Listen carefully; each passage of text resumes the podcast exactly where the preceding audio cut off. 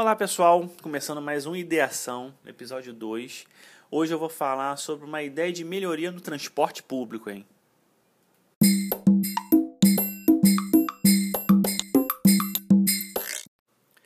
Então vamos lá, o problema. Com o alto número de passageiros por ônibus, muita gente fica estressada porque tem que ficar em pé, cansaço após um dia de trabalho. Isso aumenta a possibilidade de depredação no ônibus, desentendimento e briga, por aí vai o motorista pode se estressar também e bater com o veículo ou qualquer outra barbeiragem no trânsito. Com isso, a empresa tem que arcar com custos extraordinários para manter o ônibus.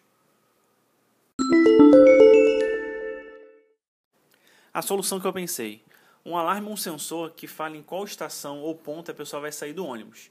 Então, qualquer outra pessoa que esteja ali em pé, ou a pessoa que entrou logo depois, pode já ficar posicionada perto dessa pessoa. Então pode ser um botão onde o passageiro fala que vai descer em estação X, logo que entrar no ônibus, ou qualquer outro tipo de mecanismo que faça as pessoas já começarem a, a quase criar uma estratégia ali para ficar onde vai, vai ter uma pessoa que vai descer logo logo. O público-alvo seriam companhias de transporte público que queiram diminuir os gastos com novos ônibus ou conserto é, da área de trânsito de passageiros. Para o passageiro, é saber onde fica, onde fica o melhor espaço para sentar quando o outro passageiro sai. O custo dessa ideia. Vou falar que eu não sei nada do custo dessa ideia.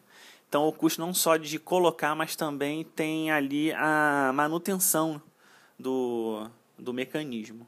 Então, eu deixo para você para saber qual é o custo, levantar esses custos.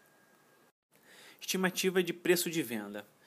Assim, eu acho que, como é uma melhoria, o preço de venda deve ser simbólico. E a empresa vai ganhar mais dinheiro mesmo nas manutenções mensais ou semanais, enfim, você vê. O ganho recorrente tem que ser o fator-chave nessa hora. Argumentações de vendas. Você pode falar menos arruaças no ônibus, depredamento do patrimônio, maior organização dos passageiros, preferência pela linha por causa desse novo mecanismo, logo mais dinheiro para a empresa. Isso é um argumento assim simples que dá para você usar para vender essa ideia. Se você tiver outros argumentos, manda para mim que vai ficar legal nos próximos episódios.